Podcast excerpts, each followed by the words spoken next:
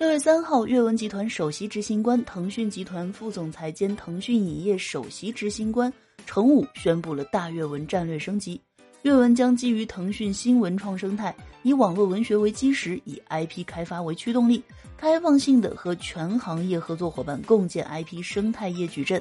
阅文近期正开发的动画已经超过了五十部，包括《大奉打更人》《第一秩序》《从红月开始》《鬼吹灯》《斗破苍穹》《星辰变》等。合作平台覆盖了腾讯视频、B 站、爱奇艺等。游戏方面呢，《斗罗大陆》《鬼吹灯》《诡秘之主》《凡人修仙传》等 IP 的授权改编的游戏呢，也将陆续上线。